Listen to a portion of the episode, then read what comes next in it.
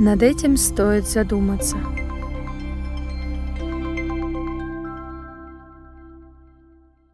Уроки прошлого. Для многих людей Библия — это древний текст, в котором много поучительных примеров, притч, а также рассказов о прошлых событиях и давно ушедших временах. Но далеко не все осознают, насколько Библия актуальна в нашей современной жизни. В этой статье мы приглашаем вас отправиться с нами в увлекательное путешествие по страницам Библии, чтобы исследовать ее повествование и ее героев. Рассмотрим, какие уроки мы можем извлечь из судеб библейских персонажей и как эти уроки могут помочь нам в нашей реальности. В этой древней книге скрываются бесценные жемчужины мудрости. Мы обратим наше внимание на три истории, две из Ветхого Завета и одна из Нового. Каждая история похожа на бриллиант с многочисленными гранями. Можно бесконечно рассуждать о них. Не зря же апостол Павел отозвался о мудрости Божьей как о бездне богатства. Но чтобы наша статья не превысила необходимый лимит, мы рассмотрим каждую историю в двух плоскостях. Как эта история может пригодиться в нашей жизни и что эта история говорит о нашем Господе и Спасителе Иисусе Христе. Давид и Голиаф. Триумф веры. Одна из наиболее вдохновляющих библейских историй рассказывает о молодом пастухе по имени Давид, который вступился за народ израильский и вышел на битву поистине с уникальным воином Голиафом. Эта история, описанная в первой книге царств, 17 глава с 45 по 51 стихи, является источником воодушевления для многочисленных художественных произведений, картин, фильмов и рассказов. Эту историю знают даже те, кто плохо знаком с Библией.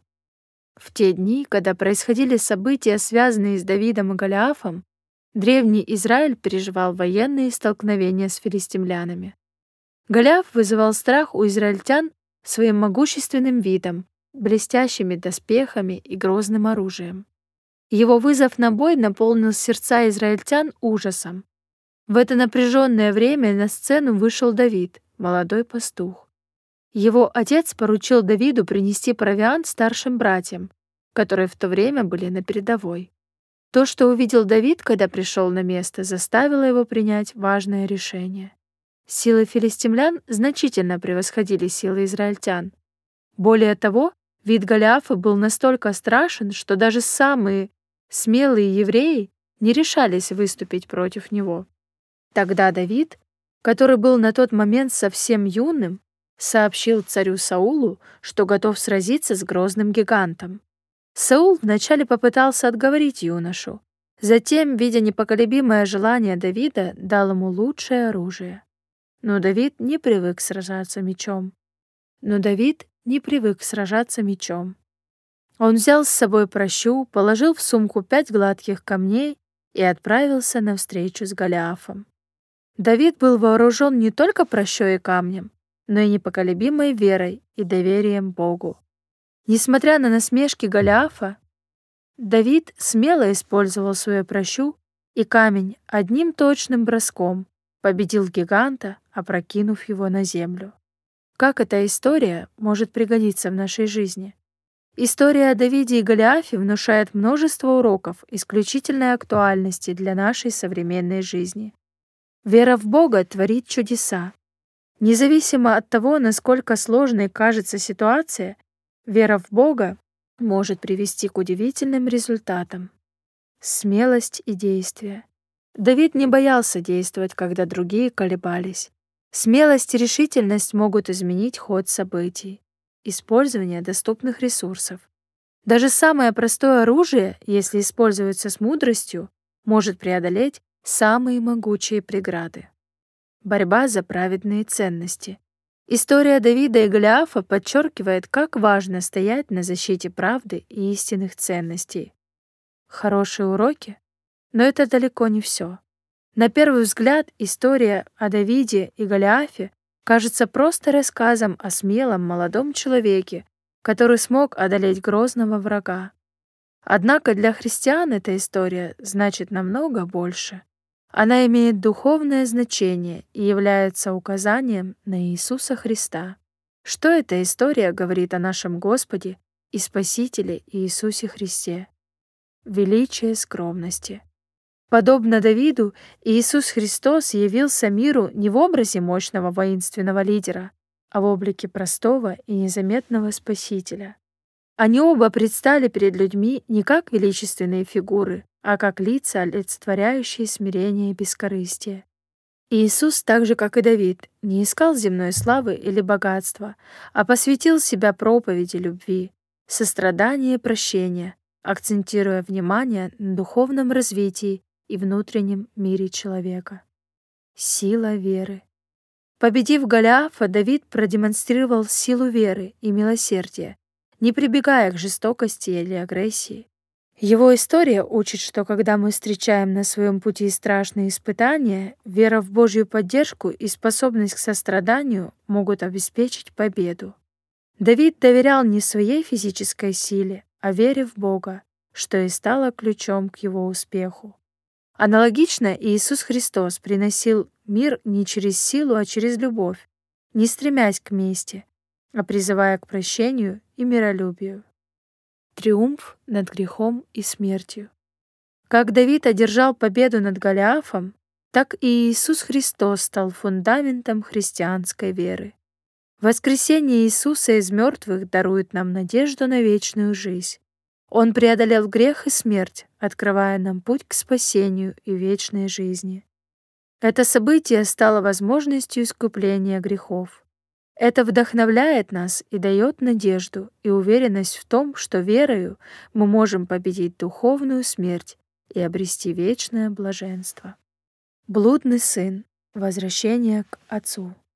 Еще одна библейская история, из которой мы можем извлечь глубокие уроки для нашего времени, это притча о блудном сыне. Эта история из Евангелия от Луки рассказывает о молодом сыне, который попросил своего отца разделить наследство. Он ушел в дальнюю страну и там расточил все свое имение в распутной жизни. Оказавшись на грани голода и отчаяния, сын решает вернуться к своему отцу и попросить у него прощения. Из евангельского повествования мы знаем, что максимум, на что рассчитывал сын, это стать одним из слух отца. Но отец не только простил блудного сына, но и устроил ради него великий пир, вновь назвав своим сыном. Притча о блудном сыне является мощным примером того, на что способно прощение. В истории о сыне, который распылил свою наследственную долю в распутной жизни и в конечном итоге вернулся к своему отцу, мы видим, как отец, несмотря на предательство и грехи сына, бежит навстречу ему с открытыми объятиями и радостью. Этот образ олицетворяет невероятную Божью способность прощать, даже когда мы допускаем ошибки и грехи. Из этой притчи мы понимаем, что прощение не только возможно, но является важной частью нашей христианской жизни.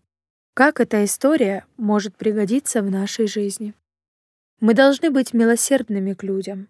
Эта история напоминает нам о нашем обязательстве прощать тем, кто загрешил против нас. Точно так же, как отец в этой притче обратился к сыну с любовью и словами прощения, мы должны стараться видеть добро в тех, кто совершил ошибки. Прощение не только освобождает обидчика от бремени вины, но и помогает нам самим найти душевное спокойствие. Эта притча подчеркивает, что величайший акт прощения — это акт любви и милосердия, и он может привести к исцелению и восстановлению отношений мы можем рассчитывать на прощение людей. История о блудном сыне учит нас, что даже когда мы допускаем ошибки и огорчаем тех, кто нас любит, есть надежда на прощение и восстановление отношений. Подобно тому, как отец в этой притче обратился к своему сыну с открытыми объятиями, так и те, кого мы можем огорчить своим поведением, часто готовы прощать, если мы искренне раскаиваемся и стремимся к перемене. Эта история напоминает нам о важности открытости, честности и искренности в отношениях с теми, кого мы ценим и кого любим. Мы можем учиться прощать друг друга и благодаря этой взаимной милосердности создавать более крепкие и долгосрочные связи. Что эта история говорит о нашем Господе и Спасителе Иисусе Христе? Бог готов прощать нас. Притча о блудном сыне напоминает нам о великодушии и милосердии Бога. Отец, увидев возвращение своего потерянного сына, не только прощает ему, но и устраивает празднество. Это говорит нам о том, что вне зависимости от наших ошибок и грехов мы всегда можем обратиться к Богу, и Он готов принять нас с открытыми объятиями. Милосердие и прощение должны быть и в наших сердцах, и по отношению к окружающим. Обращение к корням. История также подчеркивает важность возвращения к своим корням и истинным ценностям. Молодой сын потерялся, ища удовольствия и богатства в мире, но нашел истинное счастье только тогда, когда вернулся к своему отцу.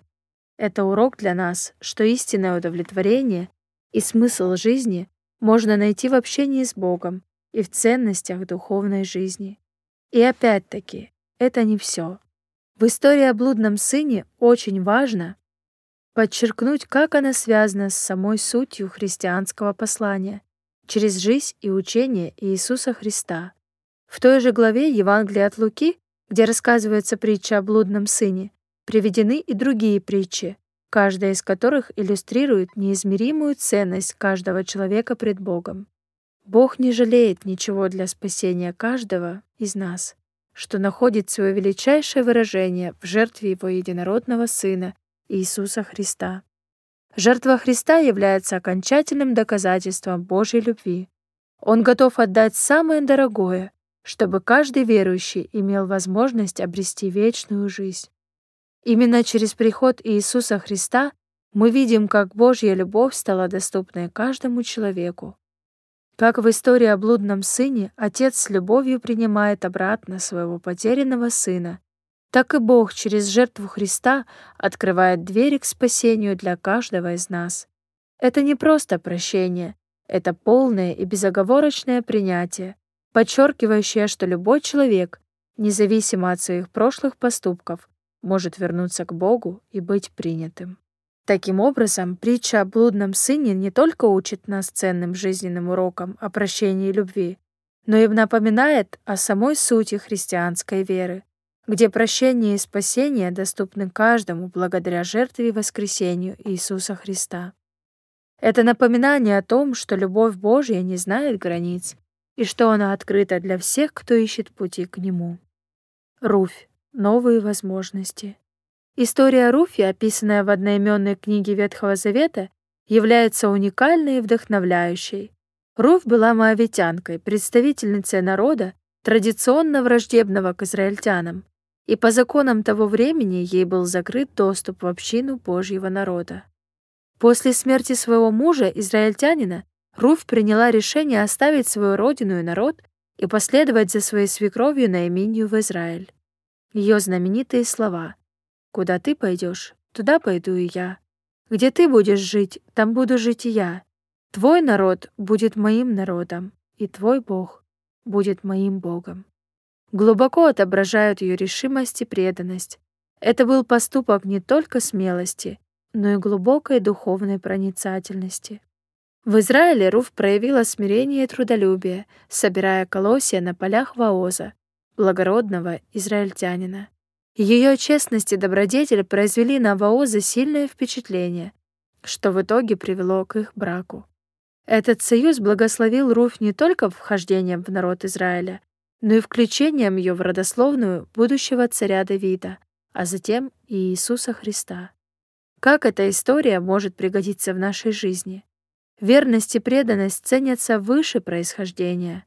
Руф показала, что искренняя преданность и верность могут пересечь границы национальности и культуры.